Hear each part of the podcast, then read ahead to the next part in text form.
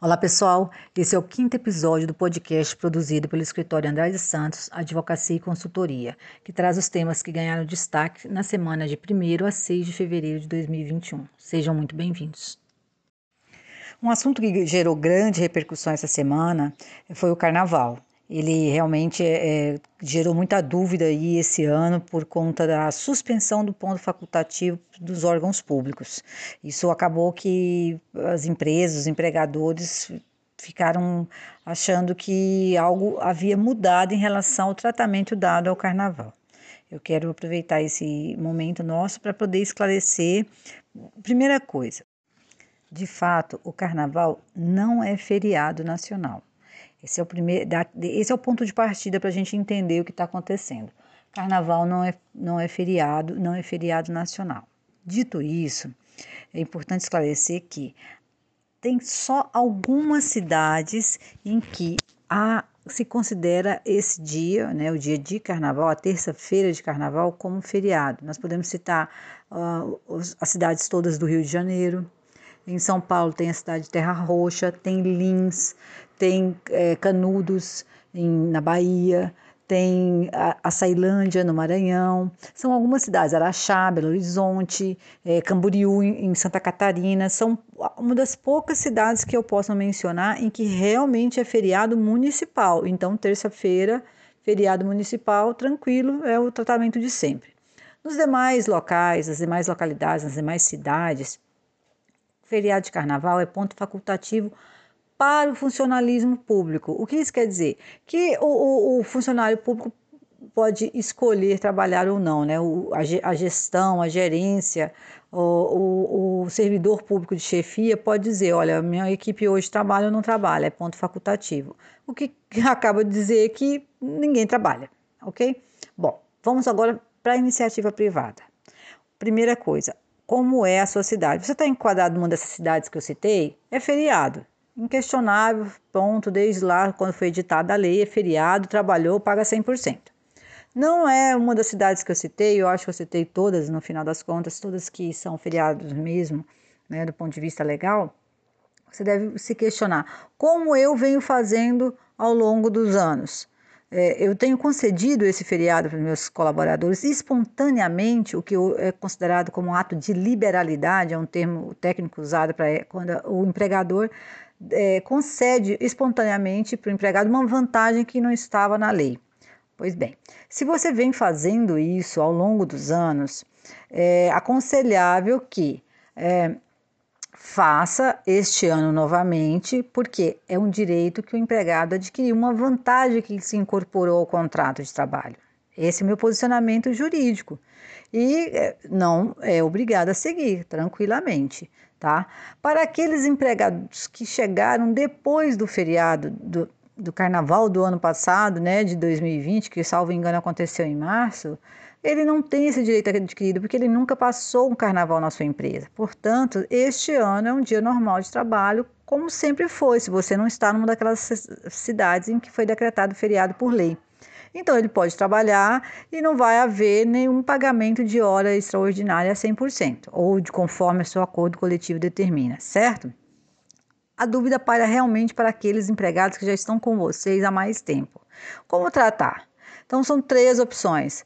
Você pode é, pedir o trabalho, né, é, solicitar que o empregado se apresente para o trabalho e compensar com folga em outro dia, jogar para o banco de horas, pagar o 100% ou simplesmente dizer: este não é um feriado do ponto de vista legal, eu estou suspendendo a concessão dele este ano corre um risco do empregado dizer, era um direito que eu tinha adquirido no meu contrato. Fiz, fizeram lei entre nós, faz-se lei entre as partes, um, um, direito que incorpora o contrato.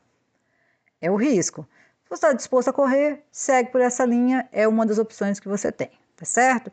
espero ter esclarecido o que, que é o carnaval, porque realmente é uma dúvida que todo ano chega e normalmente é tratado como sendo feriado, por força do costume. É um costume regional, é tradição que se considere que se conceda a folga. Os bancos fazem isso, né? Não tem, não tem expediente bancário na terça-feira, normalmente emendam com a segunda. Então, por isso acaba gerando essa dúvida não só na cabeça do empregador, como do empregado. O empregado, no, no lugar dele, ele já acha que é feriado e ponto. Então, não é. Isso é, eu quero encerrar nossa conversa sobre esse tema dizendo: não é feriado. Não é feriado nacional, não é feriado estadual é feriado municipal se você está numa das poucas cidades aí que assim foi feito. E é ponto facultativo se você é funcionário público. Se você é empregado, não é. O empregador pode solicitar o seu comparecimento, o seu trabalho vai ser um dia normal, sem remuneração extraordinária, sem pagamento de 100%, certo? Então é isso. Qualquer que seja a decisão sobre o carnaval, ela precisa ser corretamente documentada e especialmente comunicada aos colaboradores envolvidos. Conte com o escritório para que isso seja feito. Outro tema que merece destaque é a Portaria 11 de 27 de janeiro de 2021, que foi publicada no dia 28 de janeiro. Embora faça parte da última, do último dia, da, né, dos últimos dias ali úteis da semana de janeiro, a gente vai comentá-la na primeira semana de fevereiro, porque na verdade ela acabou sendo ganhando é, visibilidade nessa semana e que foi inclusive objeto também do nosso bate-papo da última semana. Eu espero que vocês tenham gostado, que tratava sobre a LGPD, né, trazia uma, um, um clareamento aí sobre o tema. E mas nós não, acabamos não falando especificamente da Portaria 11, né? A Portaria 11, ela foi editada pela Autoridade Nacional de Proteção de Dados, que é um órgão, né, a ANPD, é, que faltava para a LGPD realmente ganhar corpo, ganhar a, a, proporção, a visibilidade e a potência que ela merece e representa na legislação brasileira.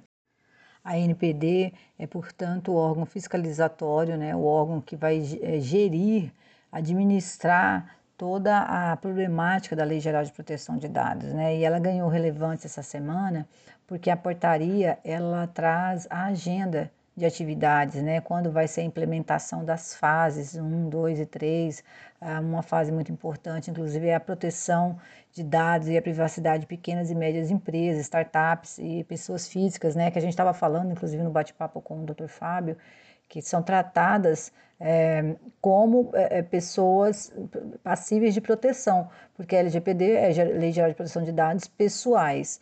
Mas essas pequenas empresas, elas são equiparadas nesse aspecto. Por quê? Porque normalmente é, são empresas de pequeno porte ou MEIs, que é a própria pessoa, o proprietário, quem é, a, a, empresa é a pessoa física, né? É ela quem faz tudo, ela é quem empresta os, as próprias informações pessoais. Portanto, ela merece a proteção de, de uma forma equiparada essa lei, essa portaria foi enviada para vocês ainda no começo dessa semana que passou, tá? E nela traz lá no finalzinho a agenda né, de como vai ser a previsão do processo né, de regulamentação dos, dos assuntos que eu estava comentando. Um deles é esse, é, outros é os direitos dos titulares dos dados pessoais, que precisam ser regulamentados. O que quer dizer regulamentado? Quer dizer é, esmiuçado, esclarecido, é, explicado. Né? mais ou menos isso que a, a regulamentação acaba trazendo. Mas o tema está vibrante né, na sociedade brasileira, e eu vou ter que voltar a esse tema, porque realmente é algo muito sério que aconteceu, que é a, o vazamento né, de dados pessoais, de, até fotos é, de, de, relacionamentos econômicos, né, perfil de rede social, crédito, score né, do crédito, informações fiscais, previdenciárias, enfim. É uma devassa que atingiu praticamente todos todas as pessoas no Brasil, todos, todos, e inclusive pessoas já falecidas. Essa, essa, essa violação, né, essa, essa, uh, esse abuso foi é, cometido e aparentemente encontra-se sem resposta, porque é, o, o, que se sabe, os dados continuam à disposição para venda, né, na Deep Web e até na própria internet aí mais é, clara, né, mas quer dizer mais superficial, essa que todas as pessoas entram tranquilamente. Inclusive essa semana a OAB Nacional entrou com uma, um requerimento, né, de informação, a própria NPD né, que é a autoridade máxima, é a quem se deve se dirigir mesmo, para saber que medidas vão ser adotadas, ou foram, ou estão sendo adotadas para esse escândalo, né? E a, que aparentemente é, a, o órgão não deu ainda nenhuma resposta concreta né, sobre quem é o responsável, qual é, a empresa, de onde veio a fonte né, de vazamento ou as fontes, e que resposta que a sociedade está buscando e que ainda não foi dada. E eu reforço mais uma vez, por favor, não consultem se o seu nome, o seu CPF foi vazado, porque certamente sim. E ao entrar em qualquer site buscando essa informação, você está ratificando que ela é verdadeira. Então não façam isso. Considerem-se expostos, sim, e mais importante, protejam-se. De que forma? Estou é, é, é há três semanas falando do problema ainda não disse uma solução. Pois bem, ah, não, ah, não, há muito o que se fazer, né? É, infelizmente, eu preciso ser sincera. Mas é possível que é, façam é, duplo, dupla, dupla reconhecimento em caso de senha, é, aquela dupla validação né, de senha, alterem as, senha, as senhas de todos os aplicativos, de todos os lugares bancários em que vocês vão, em que nós vamos, cartórios, enfim, todas as senhas que são utilizadas nos meios eletrônicos, de qualquer natureza, celular, computador, é, banco, façam essas mudanças de senha rapidamente, automaticamente, uma vez por semana. Antes eu recomendava uma vez por mês, hoje eu recomendo uma vez por semana, porque é, a exposição aconteceu, a venda está acontecendo dos dados e pessoas maliciosas, inescrupulosas, infelizmente, o mundo todo tem, né? Então, protejam-se na medida do que for possível e vamos aguardar as novidades nesse tema, que realmente é muito importante. Ninguém deve é, se descuidar e nem deixar um assunto é, arrefecer, quer dizer, ser esquecido, porque ele é gravíssimo, gravíssimo. E nós precisamos de uma resposta concreta do poder público. Do ponto de vista exclusivamente técnico, né, nós tivemos aí na primeira, no dia 1 de fevereiro, a publicação da Instrução Normativa 2005 da Receita Federal, que trata da DCTF Web, que nada mais é do que uma substituição da GFIP, né, que é essa sopa de letrinhas quer dizer que uh, os empregadores as empresas, de uma maneira geral, elas têm que entregar informações relativas a, a rendimento para a Receita Federal. Elas são é, uma obrigação acessória em relação ao e-social. Então, normalmente acompanha a agenda do e-social, né? Ela é implementada, essa mudança, essa migração, ela acontece. É, acompanhando também a mudança que o e-social está gerando, que é a, a, centralização de informação. A Receita Federal quer que todas as informações é, vão para um único eh, funil, um único lugar onde as pessoas vão e inserem todas as informações relativas à empresa, do ponto de vista fiscal, empregador, geração de renda, de pagamento de impostos. Então, a DCTF Web ela vem substituir eh, essa outra é, obrigação, que era a GFIP, de maneira escalonada também e da mesma forma, grupo 1, 2, 3 e 4, né? Atualmente, o grupo 2, ele está é, com uma janela de, uh, de ingresso, né, de, de opção que pode ser exercida até dia 19 de fevereiro, é a adesão à DCTF Web é, até essa data. Se não ou fizer isso de maneira antecipada, ela vai entrar na agenda do grupo 3 né, que é a partir de julho de 2021. É, nessa semana, no próprio dia 1 eu acredito que todos vocês tenham recebido as minhas, meus esclarecimentos por e-mail e também a própria Instrução Normativa 2005. Então, eu não vou me alongar aqui, só ficou a lembrança, a menção e o alerta para que né, o seu setor fiscal, os contadores, aí, todo mundo fique esperto com relação às datas, né? Porque elas vão acompanhar, elas já estão acontecendo para alguns grupos grupos e os próximos já estão aí com o agendamento da, da data de implementação e mais ainda a possibilidade de, de é, experimentação, né, de, de testagem desse, desse novo formato de envio de informação também já está disponível. Então, para aqueles que gostariam de, fazer, de entrar no ambiente teste, já é, já é possível, né, através do site do e-social e mediante a própria, você pode também entrar pelo, pelo site da Receita Federal do Brasil, certo? Seguindo a ordem cronológica dos acontecimentos, no dia 3 de fevereiro nós tivemos a portaria 1295 da Secretaria Especial de Previdência do Trabalho, o antigo Ministério do Trabalho, publicada. Essa portaria ela traz um certo alívio aí para as empresas, para os empregadores, porque ela adia a vigência de quatro eh, normas regulamentadoras que entrariam em vigor agora, né, nos primeiros dias de março, de fevereiro e que trariam assim uma mudança profunda na forma como a saúde e segurança do trabalho é, é, é considerada nas empresas e pelos empregadores eu vou ser mais ágil e mais é, resumida, porque os e-mails que vocês receberam já esclarecem bastante e vocês sabem, eu estou sempre disponível para fazer o esclarecimento é, de maneira mais individualizada, né? Então, o que eu preciso que vocês saibam apenas é que a NR1, a 7, a 9, a 18, elas tiveram a vigência, a nova redação dessas NRs, porque elas já existiam, né? Elas só sofreram mudanças e mudanças profundas, como eu disse antes elas tiveram essa, essas mudanças é, é, adiadas para implementada, todas ao mesmo tempo, agora em dia 2 de agosto de 2021.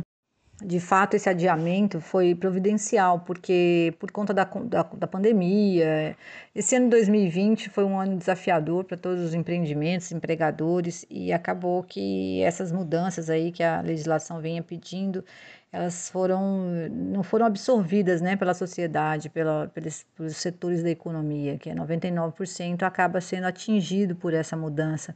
Então, o governo acho que se sensibilizou, entendeu que não, não foi possível essa implementação adequada a tempo e modo, porque eles eh, fizeram esse adiamento aí para agosto, né, para o início de agosto. É importante que, que fique evidenciado que tem aí seis meses, né, para que se implementem essas alterações, que realmente elas são profundas. É importante que, que você que tem o Departamento de Saúde e Segurança é, acione para que, se não começaram a se movimentar, que se, se proceda é, essas mudanças. Quem tem o serviço terceirizado, que acione imediatamente essas empresas para que elas indiquem quais vão ser os passos, né, os procedimentos que vão ser adotados para que a, essas é, alterações ocorram.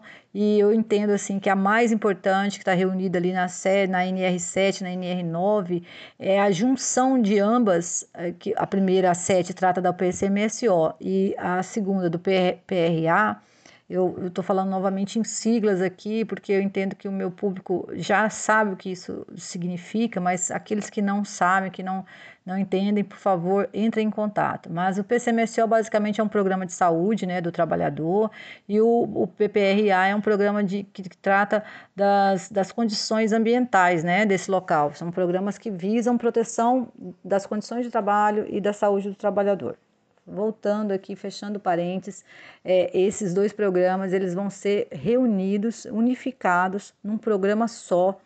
E essa é uma mudança assim de perfil, é uma mudança é, que vai, vai gerar alterações até em sistemas de trabalho.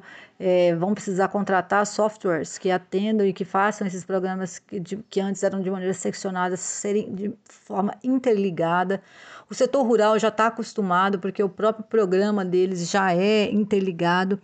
E aí eu abro um novo parênteses para dizer: a NR31 também foi alterada de maneira profunda, mas essas mudanças elas só vão entrar em vigor a partir de outubro de 2021. Então há um prazo aí razoável para que as pessoas façam os ajustes necessários, certo? É, a quarta NR está nesse pacote aí que vai ser implementado agora 2 de agosto, é a NR da, do, setor da indústria da construção civil. Essa é, é esse é, é um setor, é, não vou dizer problemático, mas desafiador. Ele tem muita, muito trabalho a fazer, então é o NR18. Também volto a recomendar um estudo profundo aí dos ajustes que vão ser feitos e me coloco à disposição novamente para ajudar aí o departamento no que for preciso, certo? Lembrando que essas mudanças que a gente está mencionando aqui na NR1, 7, 9, 18 já foram encaminhadas para vocês nos e-mails lá no dia 9 de março de 2020. no caso da NR 179, e em fevereiro de 2020, tá, no caso da NR 18, que é da construção civil. Então, é, por favor, façam um resgate. Esses e-mails eles trazem de forma mais detalhada os ajustes que vão precisar ser feitos, as mudanças, né? E trazendo os destaques, o que, seria mais relevante de observar. Mas aqueles que não têm, que não, que, que não verificaram na época e quiserem, precisarem que a gente resgate esses e-mails, é só falar que a gente manda para todo mundo novamente, certo? O último assunto é apenas um lembrete, mas de um assunto delicado que é o informe de rendimentos para fins de, imposto de renda.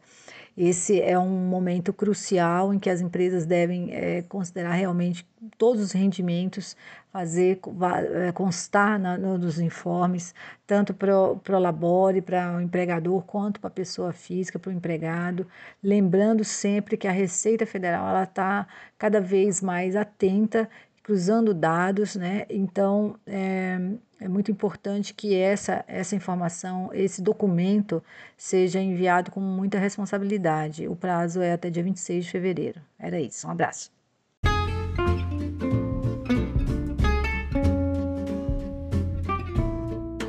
Bom, esses foram os assuntos que eu considerei de relevância nessa primeira semana de fevereiro. Eu espero que vocês estejam todos animados, saudáveis, né, protegidos e que se eu deixei algo, algum assunto que vocês considerem importante, por favor, entrem em contato. É, também para críticas, sugestões, é, sempre muito, são todas muito bem-vindas. Eu desejo a todos uma ótima semana. Semana que vem a gente se vê de novo aqui e qualquer coisa, é, por favor, contato arroba andradesantos.com.br. Abraços.